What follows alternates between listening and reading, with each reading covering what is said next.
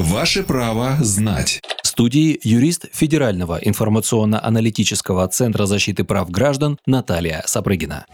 Наталья, какие анализы и обследования входят в программу «Здоровая Москва»?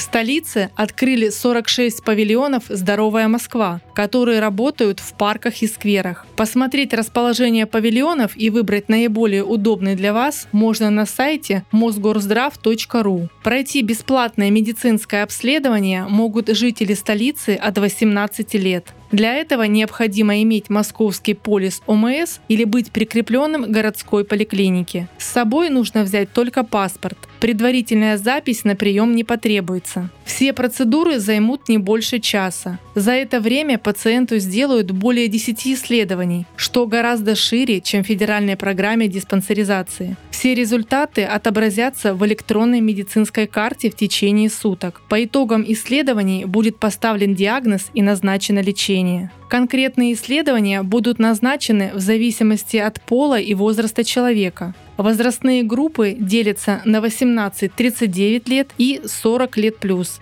У всех категорий людей врач-терапевт оценит общее состояние павильоне проверят зрение, сосуды, работу сердца и легких, сделают общий анализ крови и анализ на сахарный диабет. У мужчин от 40 лет также проверят желудочно-кишечный тракт, щитовидную железу и мужское здоровье. Женщинам сделают маммографию и цитологическое исследование мозга с шейки матки. При выявлении отклонений могут быть назначены дополнительные исследования.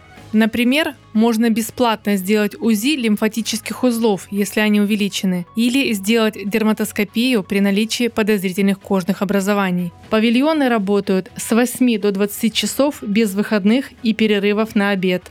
Правовую справку дала юрист Федерального информационно-аналитического центра защиты прав граждан Наталья Сапрыгина. Ваше право знать.